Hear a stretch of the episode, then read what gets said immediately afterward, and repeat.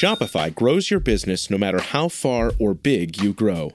Shopify is the global commerce platform that helps you sell at every stage of your business. Whether you're selling your fans' next favorite shirt or an exclusive piece of podcast merch, Shopify helps you sell everywhere. Shopify powers 10% of all e commerce in the US. Allbirds, Rothy's, Brooklinen, and millions of other entrepreneurs of every size across 175 countries. Plus, Shopify's award winning help is there to support your success every step of the way. Because businesses that grow, grow with Shopify. Sign up for a $1 per month trial period at shopify.com slash income, all lowercase. Go to shopify.com slash income now to grow your business, no matter what stage you're in.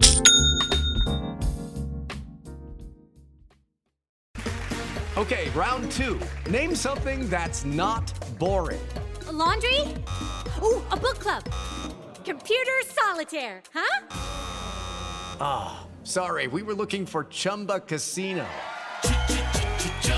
That's right. ChumbaCasino.com has over 100 casino style games. Join today and play for free for your chance to redeem some serious prizes. ChumbaCasino.com. No purchase necessary. Full prohibited by law. 18 plus terms and conditions apply. See website for details. And the Oscar goes to. And the Oscar goes And the Oscar to. goes to. Gentlemen, my only object in being here is to try and get at the truth. Where shall I go? What shall I do?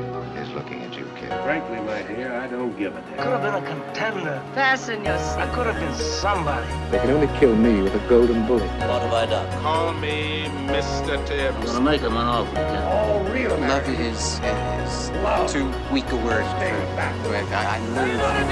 No, I loathe you. I, I love you. I did as instructed. Don't laugh! If there's something wrong, it's wrong with the instructions. This ain't reality TV! Respect it and validate it. Remember that's what you told me? It's time, Robbie. Welcome to the Next Best Picture podcast. And the Oscar goes to The Shape of Water.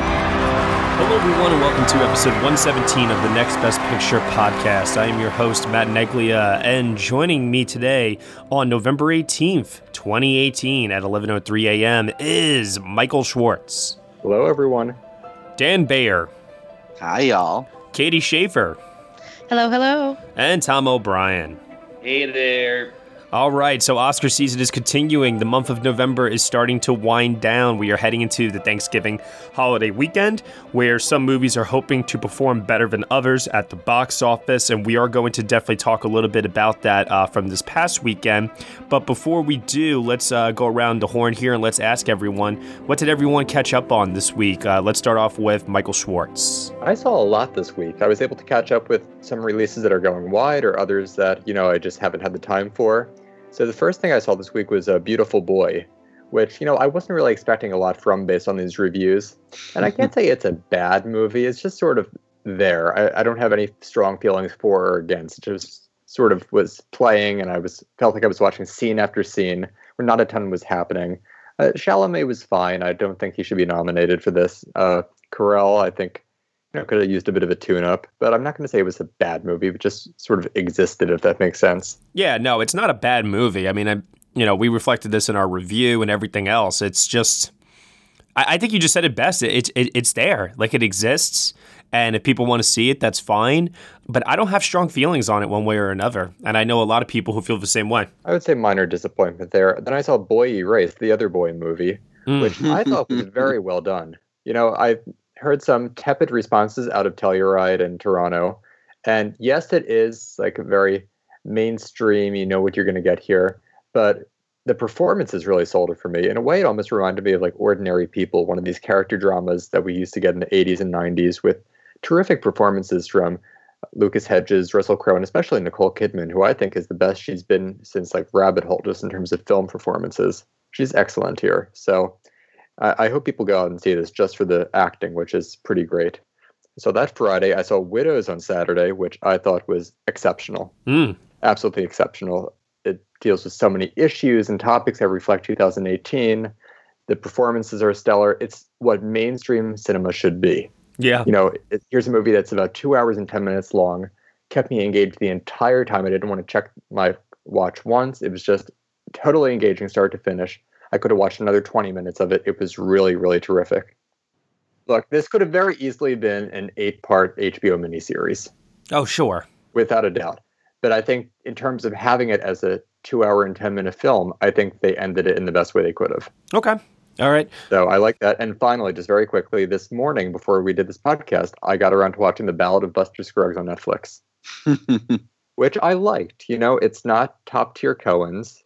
It's not going to rank with like Fargo or A Serious Man or any of those great films, but I thought it was good. You know, there were some great segments, some not so great segments, but as a whole, you know, it was very much in their wheelhouse. I enjoyed watching it at home on Netflix where I could pause and take breaks if I wanted to. In a theater, I would probably get a little restless, but this was a good movie. Which segment was your favorite? Uh, the one with Zoe Kazan. Yeah, yeah. I've heard a lot of people saying either that or the Tom Waits one. That was okay. I would say second behind Kazan was uh, the opening with Tim Blake Nelson. Oh, it was such a riot. So funny. Yeah, that, it's a good movie. I would give it a B plus, or on our scale, like a seven out of ten. Sure, sure. All right, uh, moving along here. Katie, what about you? So I didn't have a chance to catch up on much, but I did get a chance to see At Eternity's Gate with Willem Dafoe about Vincent Van Gogh. And it is definitely not going to be for everyone. No. Um, you can you can read my review on the site. Um, but I really loved it. For me, it's it might even make my top 10 this year. Uh, but I love art movies, and this was definitely an art movie. Julian so, Schnabel is back, baby. Yes, yes, definitely. And I mean, it's really about the philosophy of art and how it affects the artist and eh, what happens when you dive so deeply into your art that you kind of lose yourself. And not to mention, too, the legacy of you know your art surviving past yourself. Um, I, I I loved that exploration uh, a lot, especially in his conversation with Mads Mikkelsen. Yes, Mads Mikkelsen is so great in this movie. He gets what five minutes of screen time, something maybe? like that. Yeah, and he's but you can't even you can't forget that scene. It's no, just not at all. So powerful. So it, like I said, not for everyone, but if you're into art movies and explorations of that stuff, then it's worth watching. Cool. All right. Uh, Dan, how about you? Uh, so I saw The Front Runner, which I know is not such a popular film amongst this podcast. Yeah, no shit. um, so I was kind of surprised by how much I liked it. Ooh, okay. All right. Um, I'm happy to hear that. I'm seeing it this week, so that's encouraging to hear. I that particular chapter of history is so thorny and I feel like it really dealt with all the issues surrounding that. And I know that a lot of people think that, or come, came away with the idea that this movie was really dragging journalists. And I didn't get that at all. At all. No, I thought it was pretty even handed and like, like yes, it did drag journalists, but it also dragged everyone, kind of, and more than all of the you know actors in the actual situation, it was really dragging us. You know, it was dragging the public because I mean, this is what we want. This is what we want to see, even though we sometimes say we don't. And I kind of applaud any film that has the balls to look at the audience and say, guess what? You're the bad ones. Yeah, I can't agree with that, but that's, that's okay. Yeah, I know. I'm weird. I mean, like it's all, it's all good. Um, it's all good. I, I, I think I will have deep, passionate feelings about that movie for quite a while. Like I, I even said on the review, I think it might be ten years or something like that before I could possibly give that movie another watch if I ever do. And so, and that's what I think will happen. I think it be. I think this release date and time was like the exact wrong time for the movie if this was what it was going to be. Um, it it's not the right time for this movie at all. Yeah, it seems like it would be the perfect time. Um, so I think that sort of screwed it over a bit. And then I also yesterday saw "Can You Ever Forgive Me?" Oh, so good. So yes. Which, oh my god, I I was not expecting it to be nearly as funny as it was. I was laughing the whole time. Everyone in the theater was laughing. It was really incredible. But it also really sneaks up on you with the emotion. Um, yeah. I, I, I think it's actually more of a drama, but that happens to have funny moments in it.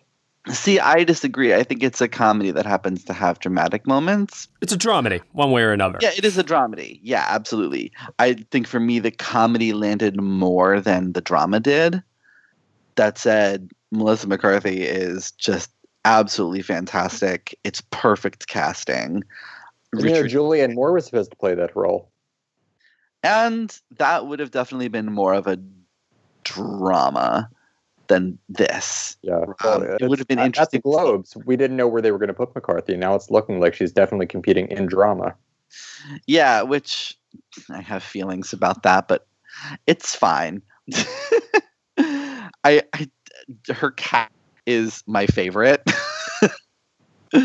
Jersey, I think that cat is amazing, and I was really, really, really happy to see Jane Curtin and when Anna Deavere Smith popped up. Oh, that's a great scene. The God, that scene is so good, and she is so. She's good in everything. I know. I yeah, I will watch her in anything, and she was so good in this. And yeah, I the whole thing, like as a movie, I thought it was just like sort of competently done, but the script is so sharp, and Melissa McCarthy and Richard E. Grant are just at the top of their game and they have phenomenal chemistry. Yeah, I I loved it. All right. Uh, and last but not least, Tom O'Brien. I saw Green Book this week. Uh oh, here we go. Fasten your seatbelts. Um, I was very disappointed in it. It's to me, it seemed more sticky than anything else, and I didn't. I given the premise about the uh, Negro Motorist Green Book. I expected much more of a drama here. Um, but uh, Viggo Mortensen, let's just say he delivers a big performance in it. Yeah, it's the kind of performance where you know he's he he's playing a Goomba. I know, okay, you know, do we have to see him eat an entire pizza? I mean, lifting up the round pizza and shoving it all in his mouth once. But you know, that's one of the few things, ironically, that my audience responded to. They thought this was great. That's what I mean. Like it's it's appealing to such an unbelievably wide, wide, wide, wide, wide, wide demographic that on the flip side, something more niche, maybe let's say, like "Can You Ever Forgive Me," where it's comedy and drama is a little bit more sharp. Mm-hmm. I feel like that's like the kind of mixture, the balance, so to speak, like we just talked about in comedy and drama, that we would respond to more. Yeah, it's the it, it it's designed to make an audience feel good about themselves. At least we're not like those awful racists down south. Uh, and it, it it's it's there's kind of a I hate to say this word too, but it's a white savior element to it. Mm-hmm. You know, There uh, totally is, Tom. Yeah, it's, and there, that makes me. It just felt very uncomfortable watching it. That uh, you know, Ali gets into these situations with these racists, and Viggo has to come in and you know, knock knock some heads, and it it just gets to be predictable at times. And I just wish, given the premise of the film, they could have gone for something a little bit more than the Farrelly brothers kind of. Uh, shoving the pizza down your throat thing. Now, So- here's a very interesting thing, though, that um, has fascinated me about Green Book over the last week. The Rotten Tomatoes score for Green Book has gone down now to 83%. But it's still certified fresh. The opening weekend for the movie uh, was not as strong per theater average as some people might have thought. Now, we'll see what happens when it expands wider, because I think that's where it is going to do much better. But I'm seeing a case this year where last year, the Toronto Audience Award winner, Three Billboards Outside Ebbing, Missouri, um, like Green Book, had a lot of praise coming out of the festival circuit. People started seeing it, and then there started to become a backlash. Where I feel like with this year, um, it's like though as if people have learned from their mistakes last year, and the backlash is happening sooner rather than later. Yeah. Yeah, I but the problem so. remains that they're all closed-minded up in Toronto, right? I don't know if it's so much that. I think I think I- I kid, festival I I, think kid. festival hype sometimes, you know, gets gets the better of people is what ends up happening. I mean, you guys know I saw Green Book and I saw it at um, one of the film festivals out here in New York, and I, walked out of that theater. My initial reaction was, "Oh, that was so entertaining and so much fun," and I laughed and I felt great walking out. And then, like, Michael, I think you remember on my drive home, I called you as I was driving, and I was like, "You know, the more I think about it." That wasn't that great. Mm-hmm. so, I mean, it's it is one of those movies where I feel like in the moment it casts a spell over you, and for some people it works, and maybe for Tom it just didn't work at all. Uh, and I think that for a lot of people, if they give it time to kind of think about it, simmer on it, th- there are so many better movies this year dealing with uh, race relations this year than this film does. I mean, Katie, you you pointed that out uh, to things like BlacKkKlansman. Sorry to bother you. I mean, I know you all haven't seen Beale Street yet, but there there is definitely movies this year that the hate you give. Oh yeah, the hate yeah. you give. Exactly. Yeah. Yeah. Yeah, and in a world where we have all that. Didn't mean to steal your thunder, Tom. That's all right. No, no, no. this this podcast is about passion, and you definitely have it. Uh, well, with that said, uh, for Green Book this week, uh, like I said, uh, the results came in for that, and we'll see how that continues to do. Another film that we'll continue to keep our eyes on is Widows. Uh, Widows ended up with $4.2 million on Friday, which was below industry expectations, and it landed with a B cinema score. B? Yeah. Yeah. What What's the? that about? So I got to ask a question. Are we just at a point where critics have the ability with something like Green Book, for example, to sway the niche audiences on whether or not to go see those movies, but for some reason, when it just comes to a wider demographic, like it doesn't matter. They're still going to go see the Venoms. They're still going to go see the Crimes of Grindelwald. They're still going to go see Bohemian Rhapsody. Like, what is happening? I think people just want to see what they want to see. Reviews play to, as we said before, when you were talking about niche audiences, I think that's who they play to, or the people on the fence. But a majority of the public out there is not going to wait for A.O. Scott to tell them to go see something or to stay home. But it's like so fascinating because that obviously wasn't the way it used to be. You know, and but I mean, we're going back decades now, obviously, prior Yeah. pre internet days. But I think it's like official that that is like we've seen so many examples of this this year in particular that I mean, I, think that people really need to readjust their expectations as to what kind of influence reviews really have now on how well a film performs. I think it's the on the fence thing. Like, take me with Mary Poppins, for instance. Say that movie gets like the worst reviews of anything this year, which is not going to happen. But let's just say hypothetically, that's what happens. That's not going to prevent me from seeing it. Just as it's not going to prevent some Marvel fanboy from skipping Venom. You know. Yeah. But it's something like Marvel. Widows. They see the preview. And they go, oh, this could be interesting. Uh, let's wait and see what the reviews are. And then they turn out to be good. And that's what could bring people to the theaters. Hopefully that picks up. Well, go see Widows because it is Yeah. worth your money. We need more movies like this. Viola Davis, if you love her, needs more movies like this. And it's accessible. I was a little worried that Steve McQueen doing a mainstream movie would turn some people off, but I don't think there's anything in that movie that a mainstream audience member like, won't be able to understand. But maybe maybe that's not true because how do you explain the B cinema score then? Yeah. Maybe they were just expecting different tone and it didn't live up to what they had in their mind. I don't know, but I think this is a movie that you could pretty much walk anyone into and they could follow along. It's not so esoteric. All right.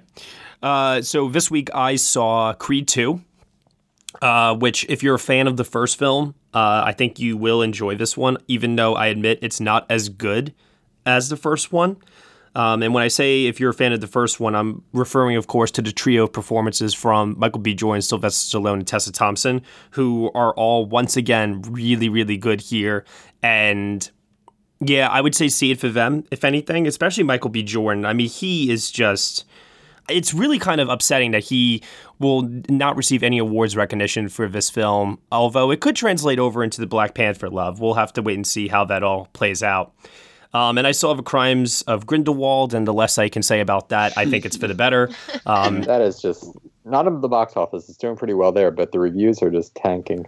I mean, it's the low point of the whole franchise for me. It is, and it's no contest. It is the worst. It's such a shame. I love those Harry Potter movies. I like the first Fantastic Beasts just fine, but this just has like a stench to it from what mm. I'm reading.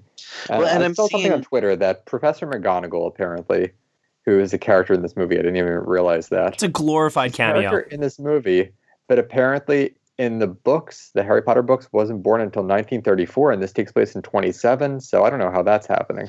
I've seen a lot of just like regular people online on Facebook and on Twitter saying how disappointed they were in it. Yeah. So, but It doesn't I mean, seem like a movie. It just seems like a yeah, you know, corporate product. yeah, and people are going to see the corporate product because they're invested in the story or the characters or the actors or whatever. And then no matter how many times they come out and get burned and going that was awful, they're still going to go see it. Well, we do have one franchise that is the fourth film in a series of films, and we're going to test that theory here. Disney Pixar released the trailer for Toy Story 4 uh, this past week.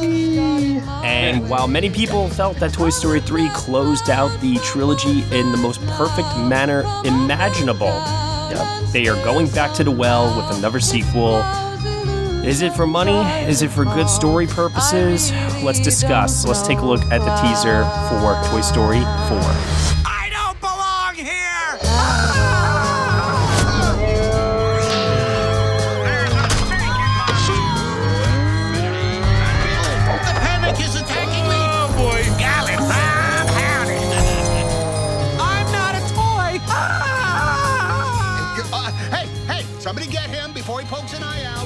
Okay, so I want to just know because obviously this is a teaser. We don't really get much from this other than the Spork character, which is not Okay, that's really the one a. you played because I know there were two teasers. this week. Amazing.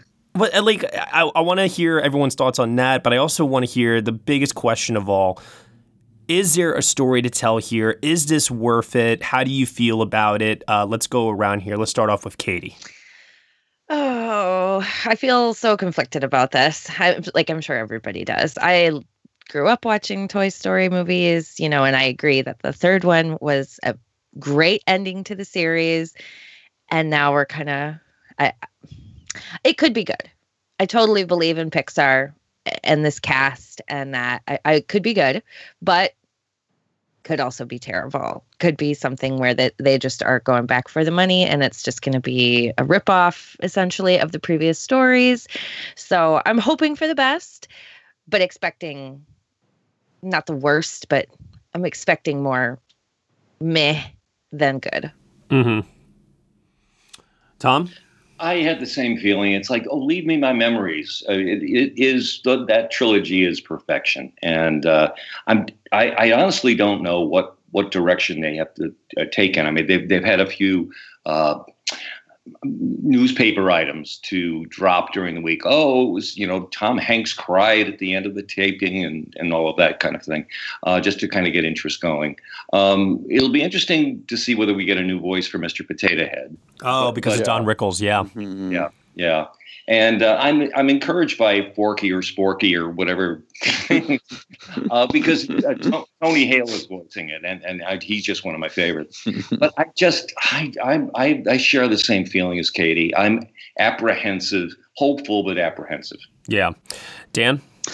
Um, so I am of the firm belief that Toy Story 3 is actually the best of the entire trilogy. Me too. The original Yeah. trilogy. And it came like out of like I liked Toy Story and I liked Toy Story 2, but by the end of Toy Story 3, I was like blubbering loudly in a theater full of children.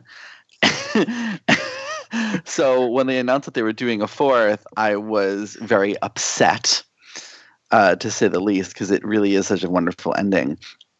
However, um, and knowing, of course, that this teaser has really absolutely nothing to do with the film, probably, as most t- Pixar teasers tend to do. Um, but the this sense of humor in that teaser was all I needed to get me excited about this movie. Uh, Let's also uh, uh, comment too. There was a second teaser also released featuring the voice Yeah. talents of Key With and the Peele. most Also, recognizable voices. The second thing came on yeah. screen. oh yeah. Well, they're doing their whole valet shtick thing, Yeah. which I thought was brilliant. it was it was hysterical and i'm like i don't know if they're actually going to be in the movie as these characters but i'm here for Yeah, it well, Pixar teasers rarely reflect the movie. right. yeah. Yeah. yeah, like I was saying, and but the the humor in these two teasers, like it, I was here for it, and I was ready for this movie now. And they did their job. They got me excited about the movie, and I think that it will be worth it if, um, and it's a big if because basically all the original three Toy Story movies essentially had the same plot. I mean, they all deal with mortality to a certain yeah, degree. They yeah. all deal with mortality, and they're all like, you know, some one of the toys goes missing or you know is stolen or gets lost. Or, and they have to go like on an adventure as a group to get them back. Yeah, well, yeah, that's yeah. sort of what this one's about from the plot synopsis that I've read online. Yeah, which can you clue us in on that? What is the plot synopsis? Oh, Woody's looking for Bo Peep.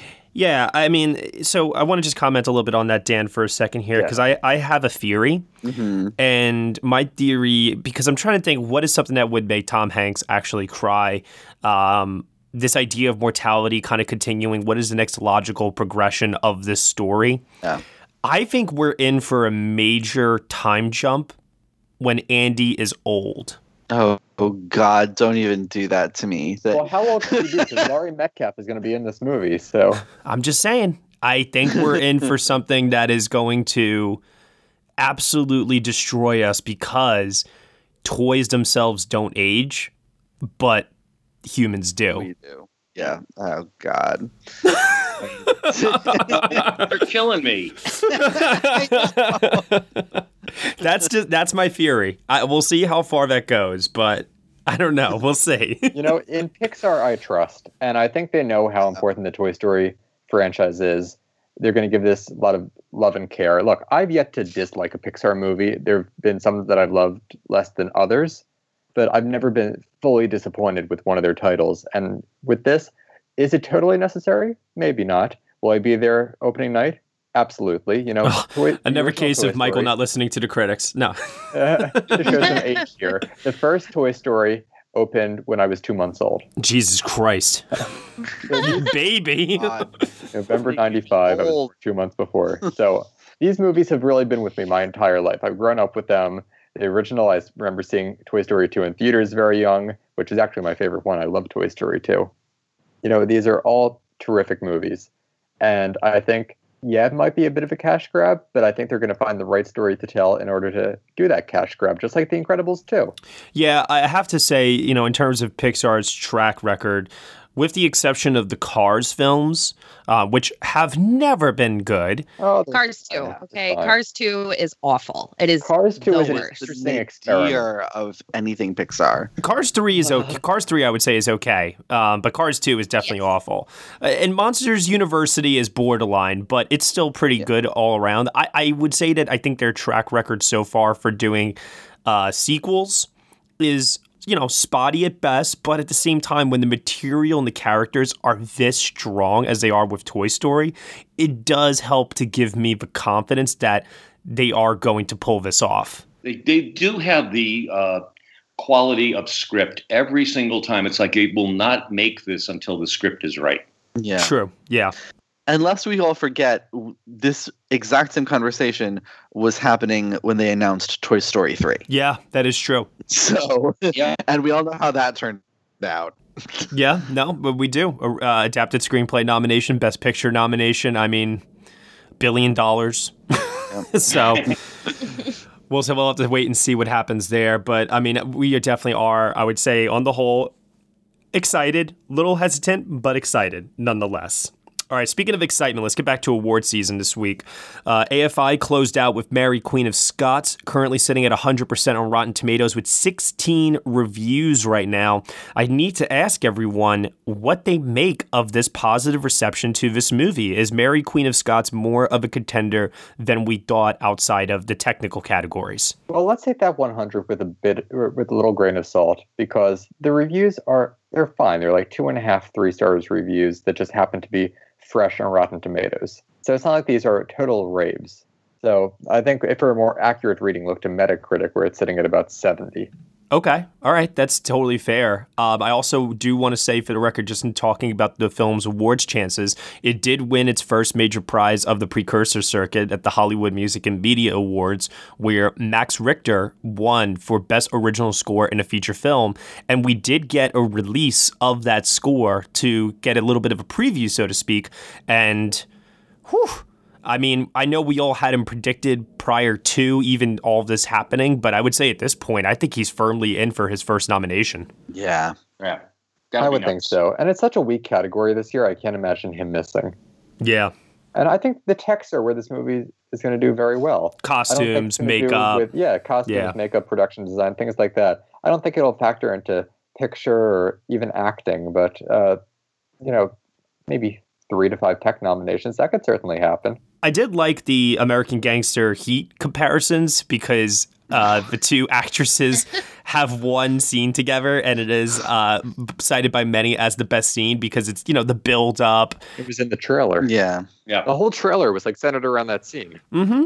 So I, I am excited to see like how the film builds to that scene and then how the impact of that scene kind of resonates with us and then you know just how the rest of the story falls into place. I mean i you know we all kind of thought to a certain extent especially after i think the first trailer dropped that this didn't look all that good. Yeah. but it's refreshing and nice to see that it is good. Whether like how far on the spectrum we'll all be in terms of our ratings for it i don't know. But it's a good thing to see that this is not a disaster and one of my favorite things this week in particular with award season because there's another film that i'm going to bring up in just a moment is that the award season is starting to get very crowded Mm-hmm. and when I'm looking at my predictions, I am just like, holy hell. Like, we in some cases have more than 10 contenders vying for some of these nominations. And it is hard to figure out where everyone is going to fall into place. It's really exciting. Yeah. Yeah, it'll be a good watch this year. So I want to then use that to transfer over then to another film that screened uh, yesterday. Reactions drop, but reviews have not dropped uh, officially just yet uh, on Rotten Tomatoes, and that is Adam McKay's film Vice, starring Christian Bale, Amy Adams, and a few others. Kind of like how we all had the self fulfilling prophecy with Green Book, we all said that the film was going to do well, and then when it released, a backlash was going to start. With Vice, we all had it predicted. We all had a feeling it was going to do well. And sure enough, it drops, and the reactions are pretty much all what we expected. Christian Bale is transformative, Amy Adams is commanding, and the film is certainly a contender for categories that The Big Short was in a few years ago. Yet at the same time, still a little hesitant about some of them. Well, did you, you know what was very interesting to me? I read one uh, piece on Amy Adams playing uh, Lynne Cheney, where she talked uh, about how she like admired Lynne Cheney and what she was able to accomplish. And I started like looking at that, and I, and I heard a voice in my head that just said, and I think it was your voice, Michael, but I could I could be wrong. this this idea of uh, we're we're going to glorify these people to sell our awards campaign, and the question of how the American public is going to respond to that is still a question mark to me. Look, I cannot wait to see Vice. This seems right up my alley. Political satire from Adam McKay with this great cast. You know, I cannot wait to see it. And the trailer is to- great. Yeah, great trailer. Everything about it looks terrific. That It- said, I just have this feeling that these Academy members in this time that we're in right now are going to feel a little uncomfortable rewarding the Dick Cheney movie, even if it's all against him. You know, I, I just feel like they're going to look at that and go, is this really what we want to reward in the Trump era? Well, I mean, it, like I said, it kind of goes back to things that we've all said before, which is I, I could totally see a world where this gets the nominations, but I could see this being the I could see this being the shutout uh, on Oscar nomination where it doesn't walk away with a single win. Yeah. Oh, yeah. I could totally see that happening. I could also see a world where Christian Bale bests Cooper, because Christian Bale to me is the kind of actor that makes sense. Like Denzel Washington uh, for Training Day, like Cate Blanchett wins the supporting. A few years later, comes out with a performance that's just undeniable, then wins the lead. He- He's due to win a lead Oscar one of these years. Yeah. And it could be this one. You know, maybe I'm wrong and they want to give it to him for this, but uh, when you look at these best actor winners in years to come, you're going to go from 2017 to 2018. You're going to go from Winston Churchill to Dick Cheney. Well, that's the thing I was trying to figure out. Like, are they really going to do the makeup transformative, you know, performance two years in a row? That's that's the only thing I'm like. Mm. And he may be totally deserving of it. We'll see. Yeah. I just want to wait and see how this plays. Look, I think there's a world where this movie really does well, or it could just be acting and miss like picture. Sure. I mean, I, I, think that we all have it in from makeup. That seems very secure. The screenplay. screenplay is, yeah. Mm-hmm. Uh, but the real thing now that I'm really excited about is we have a really, really, really exciting, strong narrative for Amy Adams and Regina King and supporting actress. Yeah. Oh boy. This is this is I, am torn. I'm I, I mean, uh, and I've seen Regina King in Beale Street but I haven't seen Amy Adams in Vice, and I, I don't know. I, I just because if Amy Adams gets nominated, that will be six nominations without a win if she doesn't win for this. I think this will push it toward her work next year in The Woman in the Window. I think this is going to just help that campaign early on. Whereas Regina King, and again, I haven't seen Beale Street yet, but I think it looks like the type of performance that people are going to respond to from a performer who seems to have a lot of love not just on the film side, but in the television side and all throughout the industry. So it's like that old veterans here. But one of the veterans we know is going to be back very soon. We're Regina King. Who knows when she'll be back at the Oscars? Man, I think it's going to come down to you know when it's always those tough moments like that. I think it comes down to how the performance makes you feel. Yeah and I I don't know because I have not seen either of these performances yet. But from what I hear, Regina King in Beale Street is a character you really love. Yeah, no, you do absolutely, and that's going to make people feel all warm and fuzzy, and it's going to make people vote. Unlike Lynne Cheney, yes, to say the least. Yeah.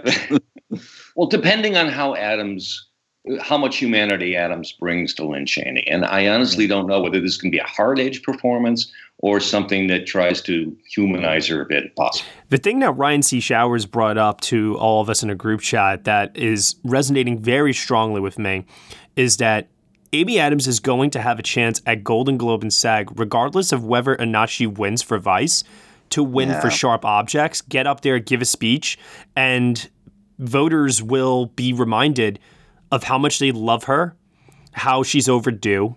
And I think this could just be a case of, and I don't know because I haven't seen the performance, but this could just be a case of narrative winning out over, you know, performance at the end of the day. Mm-hmm. So I don't know. There's a race. Yeah, no, it, it's a it's a very very firm race, and that that I think is going to make this extremely exciting as we move on. So speaking of moving on, we talked about the Hollywood Music and Media Awards this week. Uh, a couple of other uh, things I just want to point out about uh, those awards. Uh, Black Panther won for original score in sci-fi fantasy horror film. That could get into Oscar. Yes. Black Panther score. 100% it could. Hmm. Original score animated film went to Alexandre Desplat for Isle of Dogs. And that could get in too. Shallow, no surprise, one original song in a feature film from A Star is Born, the first of many, I'm sure, of this award season. Definitely. Uh, whatever some other things that happened. Black Panther won for soundtrack over A Star Was Born, uh, which I thought was very interesting. But A Star Was Born did win for outstanding music su- supervision in film. So, I mean, they found a way to reward um, a few different types of films here. I mean, we saw wins also for I'll Fight, uh, which won a original song documentary from RBG. Yeah, that's probably a lock to get in for the Oscar mm. for song. You know, Diane Warren does not pass around. Yeah, no, I, I, I bet against her at your own will, people. And then moving on from that, before we get to uh, the, I know the awards that we all want to talk about. That's the Spirit Awards. I want to just quickly point out that the British Independent Film Awards handed out their crafts winners this week. Um, the actual full awards for the main categories will be announced on December second. But to give you a little bit of a preview of how we think this is all probably going to go, the favorite ended up taking five wins for production design, makeup and hair design, costume design, cinematography, and casting. Wow. All of which I can't argue against at all. And what were some other wins here? Uh, American Animals, one best film editing. That's that's my favorite editing of the year. So yes, I'm just like, thank you, Lord Jesus. uh, Lynne Ramsay's uh, film "You Were Never Really Here" won for music for Jonny Greenwood and also for best sound. Uh, Early Man won for visual effects. And uh, that was pretty much the gist of it, I would say, from there. But it's pretty clear. It looks like the favorite is going to clean house at the BIFAs on December 2nd.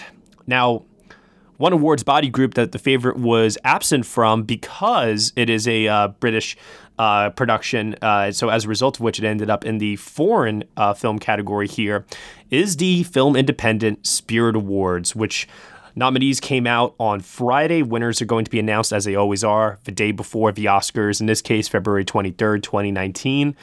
I want to devote a large chunk of the podcast to talk about this, what they mean, how do they compare against the Gothams, what performed well, what didn't perform well, what are some films you feel like you need to catch up on as a result of these nominations. Let's start it off with Tom O'Brien. Oh, my takeaway, and just be, it's just because I love this film, is the first reform is back in the conversation. Yes. Oh yeah, after performing well at Gotham's and now here getting feature, director, screenplay, Ethan Hawke. I mean, as I'm looking at uh, the best male lead category, I think Ethan Hawke stands the best chance to win there, actually, which helps to further along the conversation that I think he's getting the fifth slot in Best Actor this year. He can. He, yeah. he definitely, he definitely can. I believe in Hawke. But one thing I just want to point out in regards to that, because from a grain of salt standpoint, is this: the Spirit Awards this year went very, very indie with their nominations. They put the indie in Indie Spirit this year.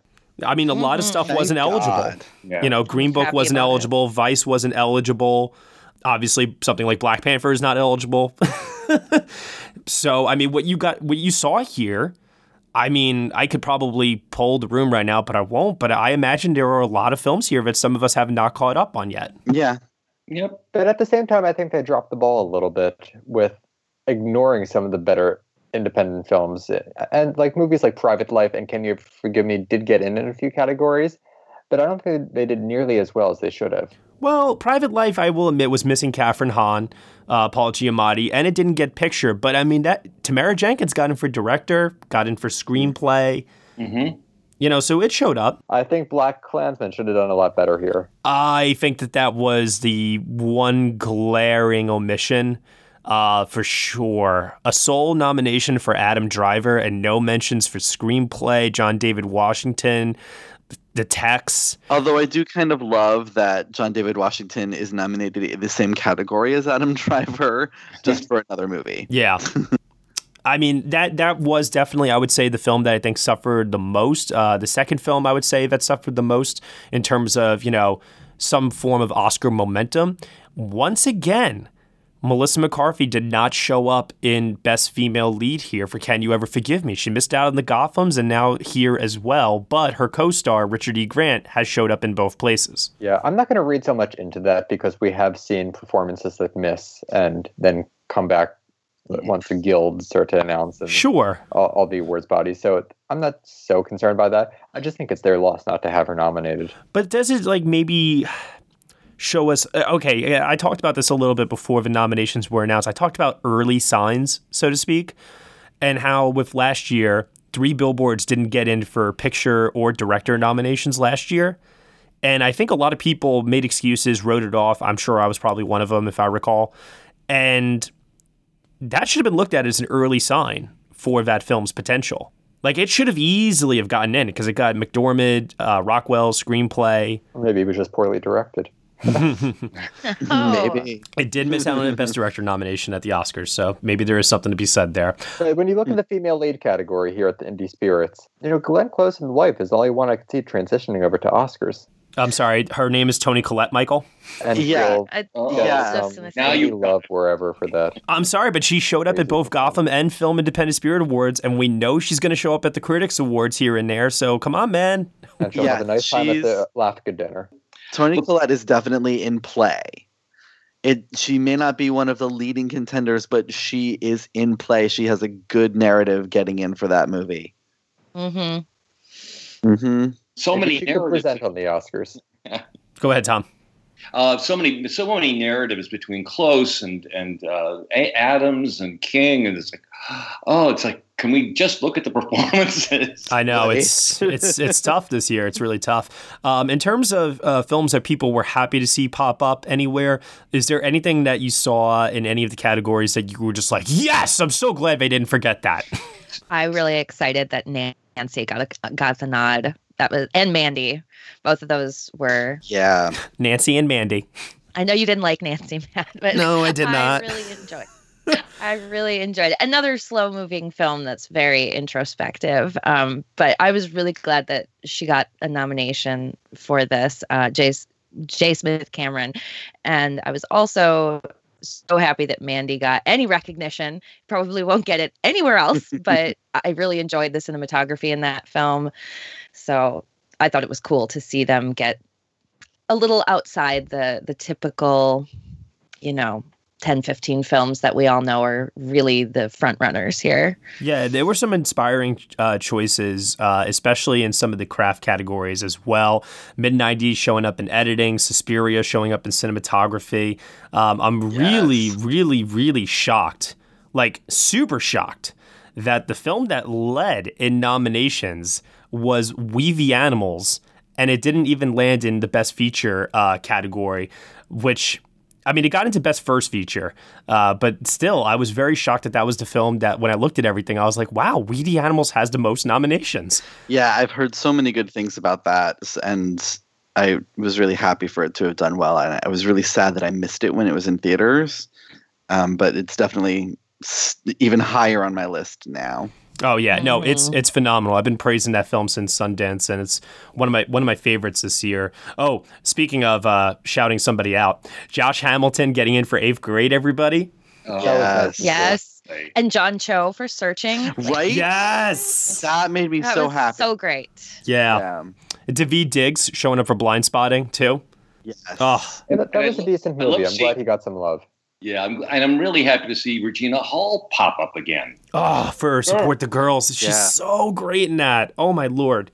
That, you know, and this is like the thing, and I hate to say this sometimes, but there are certain uh, films that are too small that either aren't going to get an awards campaign or a, a, push, whatever it might be.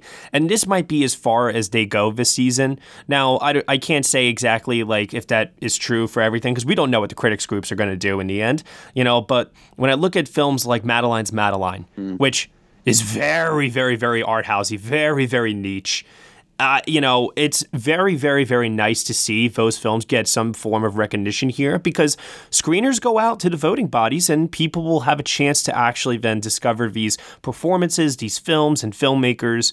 And hopefully, if they missed it earlier on in the year, they get that chance then to watch them later on and still have them be a part of the conversation. That's that's always the nice, heartwarming thing about these awards that I love the most.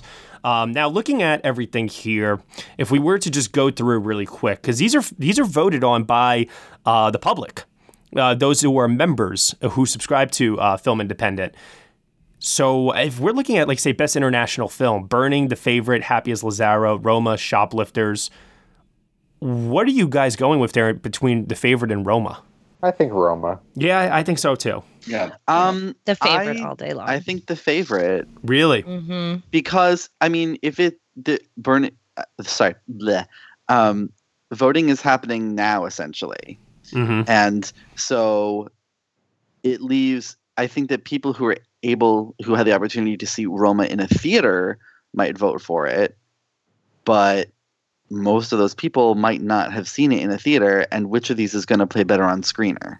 I, I think uh, personally, I, I think the favorite plays better screener and yeah. also in the theater because Roma is Roma is not going to play well on screener. I hate to say it, it really isn't. And that's how majority of people are going to see this movie is through mm-hmm. screener or on their Netflix account. And yeah, as amazing of a movie as it is, like it's the it's the one film this year I feel so confident in saying is a masterpiece that we'll be talking about 75 years from now if the Earth is still around.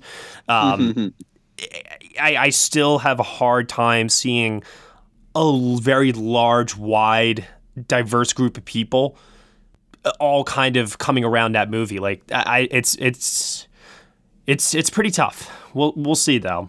Uh, documentary, Won't You Be My Neighbor? No contest, right? Pretty much. Uh, I Um, I- yeah, I mean, anything so. it's the it's the biggest of the nominees. this way, I hope it's not anything else because that's just such a wonderful movie. No offense to these other titles. I don't know, guys. Minding the Gap has kind of been cleaning up in documentary awards. And when you open it up to the whole public voting branch, Dan, you know, well, yeah, that's true. Yeah, you kind of got to view this as almost like the popular vote, but among cinephiles. Yeah. You know, what, whatever that means. I'm also like I I feel like this is a story that not a lot of people are talking about that RBG has not done well with the documentary awards. but it is doing well with the song. It is doing well with the song. I don't think like, it's going to get in for documentary at the Oscars. I think it was more of a commercial play that inspired, you know, uh, wide audiences, but it's not really a film that documentarians respond to. But I'm I'm res- I'm surprised that there's a lack of uh, love for uh, Three Identical Strangers. Yeah, me too. Yeah. Well, all right. So moving on, best supporting male. I think it's pretty clear Richard E. Grant will win that for Can You Ever Forgive Me? Probably. I hope he wins. Uh, best supporting female. Uh, looking at this here, I, to me, this is Regina King for If Beale Street Could Talk All the Way. Unless it's Thomasin Harcourt McKenzie, the category fraud. Oh, it's so egregious. it's so bad. It's amazing that she could get in too, but uh, Ben Foster uh, did not manage to get a nomination, Right. although there is some really good competition there in Best Male Lead. And looking at that competition, I said before, I think Ethan Hawke could win for First Reformed, but look out for Joaquin Phoenix and You Were Never Really Here. hmm Um, between those two, I would say it's probably Ethan Hawke. Yeah, definitely. I Yeah. hope so. Okay, then if we look at Best Female Lead, I mean, it's either close or Colette, and my gut says it's going to be close. A close race. You didn't. You. He did. So, uh, what do, what do you all think? I think it's probably close. I, I just want to point out like this is one of those categories of the indie spirit where nothing the Academy can nominate will be better than this lineup. Oh, I, I agree with well, you. It depends who you are. I would have. This I is would have so to much more exciting and interesting than anything the Oscars will come up with, unless it is exactly this lineup but with Olivia Colman. I've seen all the films nominated here, and I Consider concur, the I have to concur. Dan. Well, uh, consider the fact that Michael, how many of these have you seen of the six? One, two. I've seen three, and I'll be seeing two more. I'm not seeing Madeline's Madeline. That is not happening. Sad Uh, because right, uh, John Cassavetes Award. Um, I think it's going to go to Thunder Road. That yeah, that film has been doing really well. It has a huge online presence, a lot of support for Jim Cummings. I could very easily see that happening. Although I would say look out for a Bread Factory, which if they Fine have the Daily. time. That movie's four hours long. Right, but it did very, very well here in the nominations. Um, so it might encourage a lot of people to pop that in and see what it's all about. But like you said, yeah, if they can sit through it. Uh, editing, I think it's going to American Animals. Cinematography. Call me crazy. I think Mandy's going to win cinematography. I hope so. I'm going to stand for that movie all year. First screenplay, I think easily goes to eighth grade. yeah, that is the screenplay. yeah, I really hope so. And I just want to um call out Blame in this category. Yeah! I don't think a lot of people have seen it, and it's so good. That was the first movie I saw in 2018. I Yeah. saw it at the first week of January, and that is such so an good. inspired nomination. Oh, Absolutely Fantastic. fantastic. and I hope more people see it. best first feature. I think it could be Hereditary, but I have a feeling it might be Sorry to Bother You. I think it'll be sorry to bother you. That movie's took a lot of chances, and this seems like the kind of voting body that's going to reward that. This isn't like this is probably my favorite lineup of like best picture nominees that we'll ever see this year. I mean, it's got everything in this category, and yeah, Screenplay. The Colette mention is so weird to me. Just throwing it out there. I think that may have been a bit of a tribute to. Uh, Richard Glatzer. Richard, Richard, yeah. Yeah. Yeah, Interesting. Okay. Uh, but between those films there, I think this is where they give something to Paul Schrader. Yeah, Absolutely. First Reformed. Yeah. Yeah. Although I would love to see Nicole Holofcener and Jeff Whitty take it. Oh yeah, no, I would too. Don't get me wrong, I really would, uh, for sure. Paul Schrader has. between Uh, those two. he's up for director. The movie's up for picture or feature and actor. Paul Schrader will probably get the Oscar nomination. So, Yeah.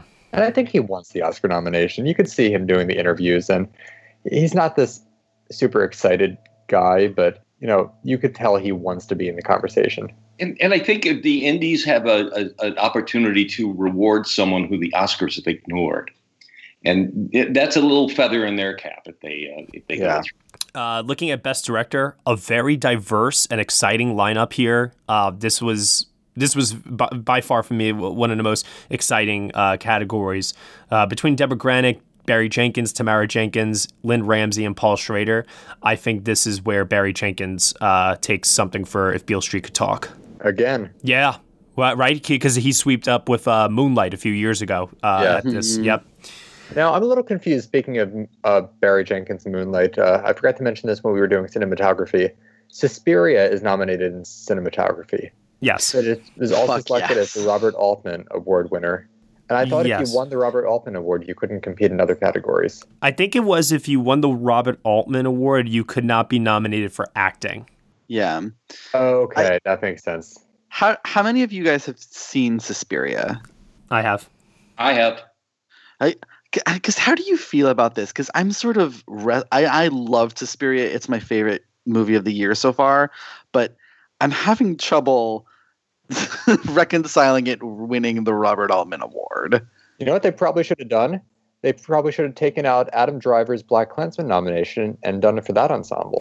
That would have been yeah, that would have made a little bit more sense. I think that would have think. made more sense. And then all you have to do is put Tilda Swinton in supporting actress. To be honest, Yeah, I, I, it's it's interesting because like it's honors the director and the casting director as well as the ensemble cast, and I think like I guess the casting director did a really great job picking people who have interesting looks, um, for the ensemble. But the ensemble outside of i mean I guess Mia Goth don't really have a lot to do. once again, I think it's an inspired choice, but at the same time, it doesn't make a whole lot of sense to me either.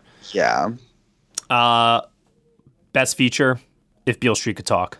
Yeah, looks like it. I think so. Yeah. They usually go with the one that crosses over with Oscar, Right.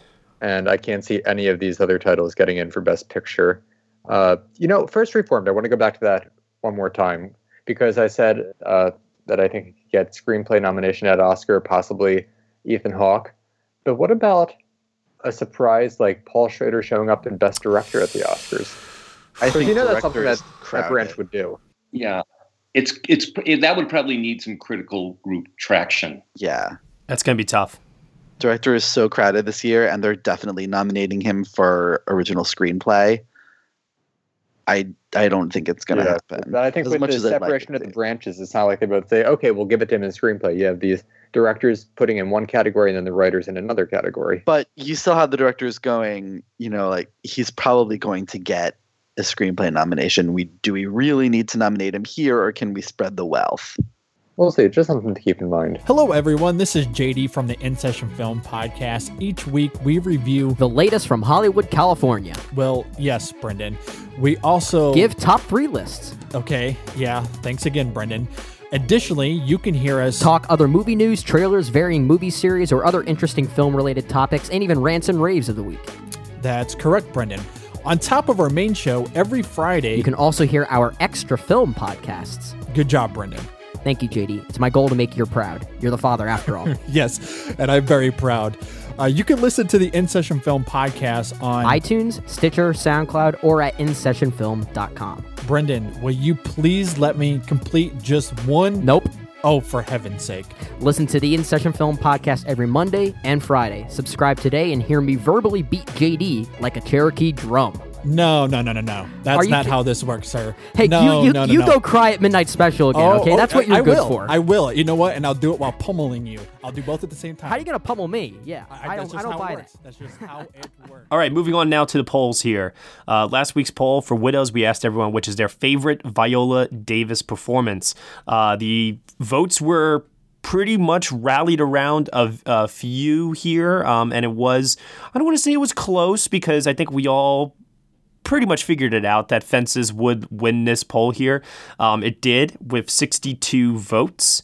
In second place was The Help with 38 votes. Third place was Doubt with 26 votes. Fourth place, Widows, with 12 votes. And in fifth place, dropping down to five votes, was Prisoners, which uh, she only has a few scenes in that movie, but I mean, when you cast Viola Davis in your movie, you know what you're going to get is some quality, you know? So mm-hmm. she can make an impact pretty much anywhere. Looking over now, though, at this week, we turned our eyes towards uh, Creed 2, and we're asking everyone which is their favorite boxing movie. Michael Schwartz's favorite genre. No. You'd be surprised. You'd be surprised. I, I probably would be. I, am I'm, I'm totally, totally being facetious there. But yeah, no. So yeah, I mean, like for you, Michael, I mean, do you have a favorite boxing film? Well, it's funny. I, I love Million Dollar Baby, but I would be chased out of town if I didn't go with the iconic film of the city, which of course is Rocky. you know, how could I? Every time I see the Art Museum, I run up the steps. I pronounce W A T E R, Wooder. I ordered my cheesesteaks with wit. You know, I'm the definition of Philadelphia here, so I don't see how I could pick anything but that definitive movie. Yeah. What about you, Dan? Uh, favorite boxing film? It's not a genre that I tend to seek out. um, but and but looking at the movies that we have on this list, um, I got to go with Girl Fight. Yeah. Michelle Rodriguez, Michelle man. Rodriguez is yes. so phenomenal in that. And I was so glad to see her be so good again in Widows. Uh, yeah, it's nice to see her kind of breaking out of the Fast and the Furious franchise and doing some different stuff for a change because I feel like that's I feel like that's honestly what her like entire career over the last couple of years has just been composed of, and I don't really remember her being in much else, maybe outside of Avatar. She tends to take on these like stock badass action character roles that don't really have a lot of character underneath it, and we know she can do the character work. Right, exactly. But she doesn't get the chance. Well, if, for those who are unfamiliar with what she can do, uh, I highly recommend they check out Girl Fight as well. Then, and she was great in Widows. Yeah. yeah oh my god. Is.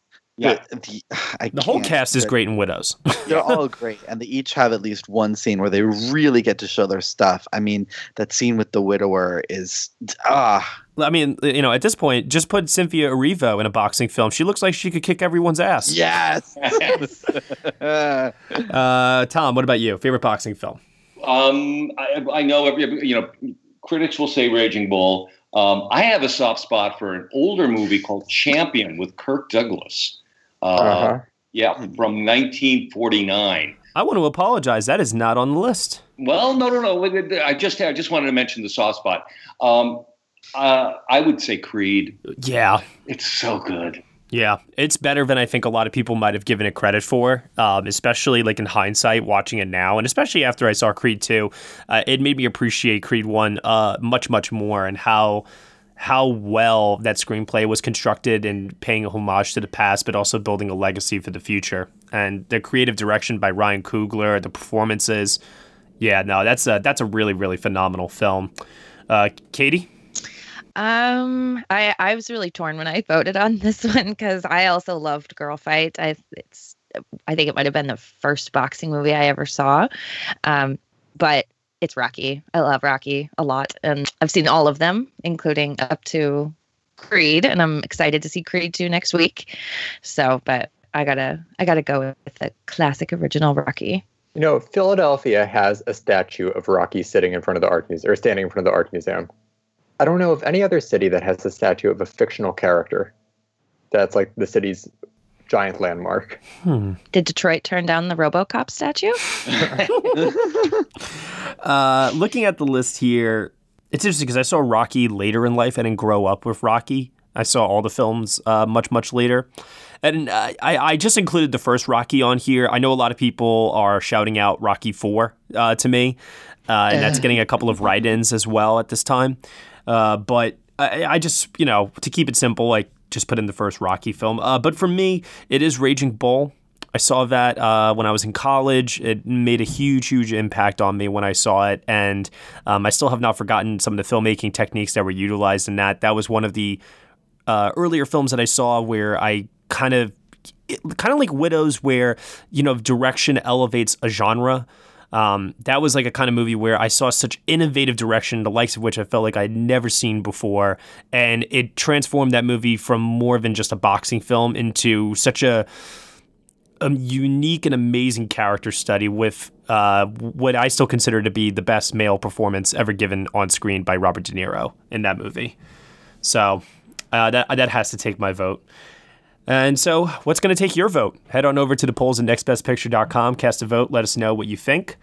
And now, uh, before we go, our final piece of business. We got a trailer this week with Julianne Moore from A24, a film that premiered over at the Toronto Film Festival earlier this year. We have a review up for it on the site right now from Beatrice. It is called Gloria Bell. Let's take a look. Hi, Peter. I haven't heard from you in a while, so I thought I'd give you a call. Um, that's it. I love you. It's your mother. And Life just goes by in a flash. Like that. I know. You tell me the same thing every 10 years. Love is in the air. You come here a lot? Yes. No, not a lot. I mean, sometimes. What's your name? Gloria. And I don't know if I'm being foolish. Hello? Are you asking me out? Ow, ow. You want more of the sides? Uh, a little bit more than that, actually. Love is in the air. A little more, a little more. If you were water, I'd be a glass. If you were a foot, I'd be a sock. I can't get you out of my head. What happened to me with you, I thought it was never gonna happen again. Happy birthday, sweetheart. That's my ex-husband. Then you were in love. I- no, no. Wasn't an easy situation. Really? I searched for your eyes. I didn't exist. Who is this guy, Mom? I love you, you understand? Get away from the car. Gloria! One, two, three. This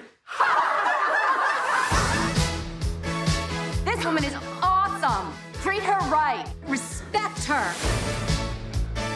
He calls me every five minutes. Don't pick it up. I won't. Is that him? Yeah. Oh my God. Honey, this guy could die tomorrow. We could all die tomorrow. Well, when the world blows up, I hope I go down dancing. So, who here has seen the original Gloria with Paulina Garcia? Uh, I, I have not. I, I have to admit, Neither. Sebastian uh, Lio, I, I'm, I'm very new to his films. I've only seen A Fantastic Woman and uh, Disobedience. I'm raising my hand, Michael. Okay, so three of us. Uh, it's terrific. You know, Paulina Garcia's performance there is really, really great. I wish she had factored into the Oscar conversation that year. Oh, she's so good. She's fantastic. And this looks like, you know, almost a, not scene for scene, but very, very close to what that film was. But it looks great nonetheless. Yeah, it, it looks i think it's important like this looks like an american version of that story which if you're going to remake a foreign film that's the way to do it. Um, it looks a lot funnier than i remember uh, the original being. Um, and julianne moore looks absolutely fantastic. She looks so perfectly cast. And I have to say, too, I wholeheartedly support the decision to move this to next year. I know that there was Yeah. some question of whether or not this would release late to qualify for this year's Oscar. Yeah. But I do think that maybe like First Reformed, I think this is an A24 title that could be possibly remembered by the time we get to next year's Oscars. Maybe she'll Oh, get yeah. like, or if not the Oscar, then maybe a Golden Globe for musical comedy. Yeah, something. I mean, also too, let's not also discount the fact that we also have some other names in this movie too. We have Sean Astin, we got Michael Cera, John Turturro, Rita Wilson. john Wilson. turturro also looks so good Yeah. Brad Garrett, who I love seeing in big movies. You know, he was terrific on Mhm. Everybody Loves Raymond all those years. Yeah. So, uh, I mean, another thing too, I you know, just looking at this trailer a little bit more closely, um, John Turturro is somebody who.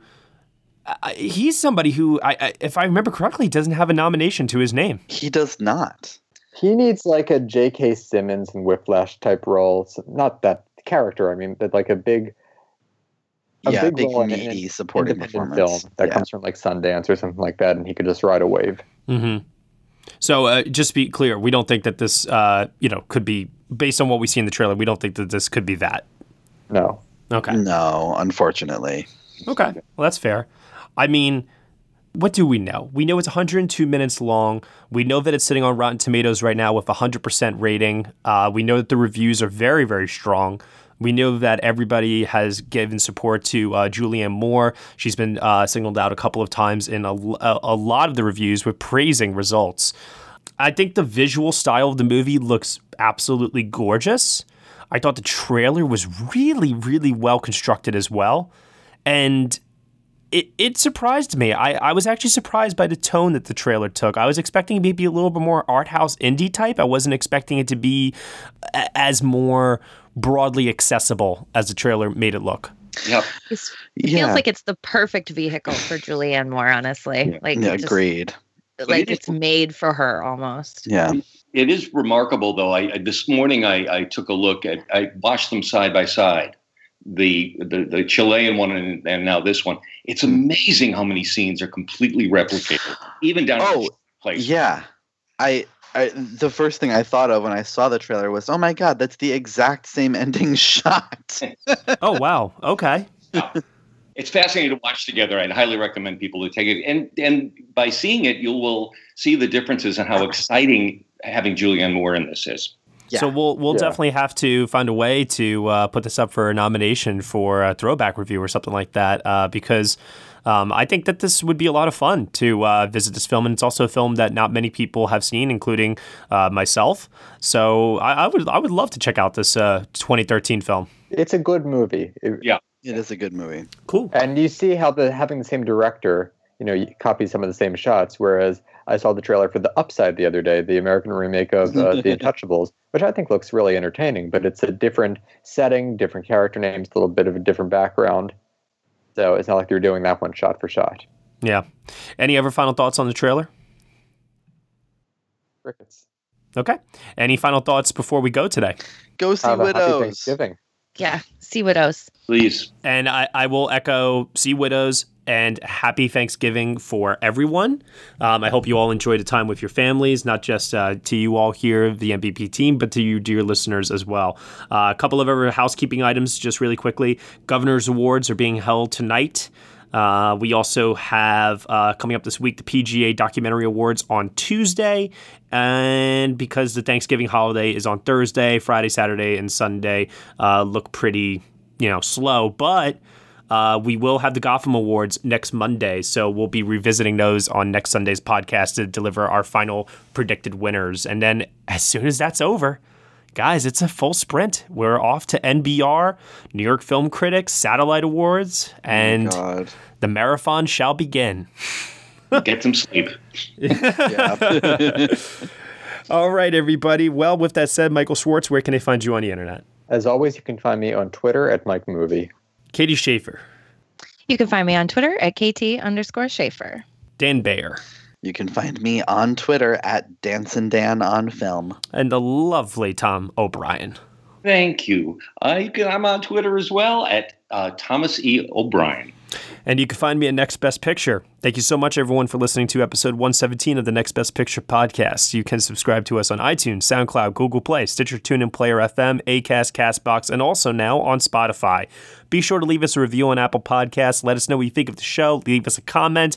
We really, really appreciate that, and it helps for people to discover us. So, wouldn't that be nice if that more people could listen to us? If you enjoy listening to us, don't you want other people to listen to us as well? So go on over to Apple Podcasts, leave a comment there. And if you're feeling very generous at that point, head on over to Patreon, where for $1 minimum a month, you can get some exclusive podcast content from us. We just dropped reviews recently for Amadeus and Bridesmaids, two films that are trying to get us ready for The Favorite, which is dropping in theaters in a week's time, which I cannot wait for everyone here on the show to go out and see very, very soon. It's going to be a lot of fun over the next couple of weeks as November comes to a close. Thank you so much for listening as always. We shall see you all next time.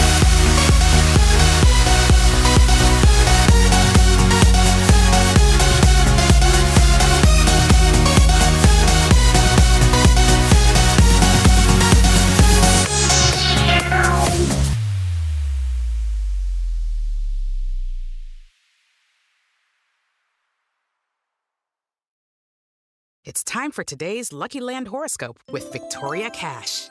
Life's gotten mundane, so shake up the daily routine and be adventurous with a trip to Lucky Land. You know what they say your chance to win starts with a spin. So go to luckylandslots.com to play over 100 social casino style games for free for your chance to redeem some serious prizes. Get lucky today at luckylandslots.com. Available to players in the U.S., excluding Washington and Michigan. No purchase necessary. VGW Group, void were prohibited by law. 18 plus terms and conditions apply.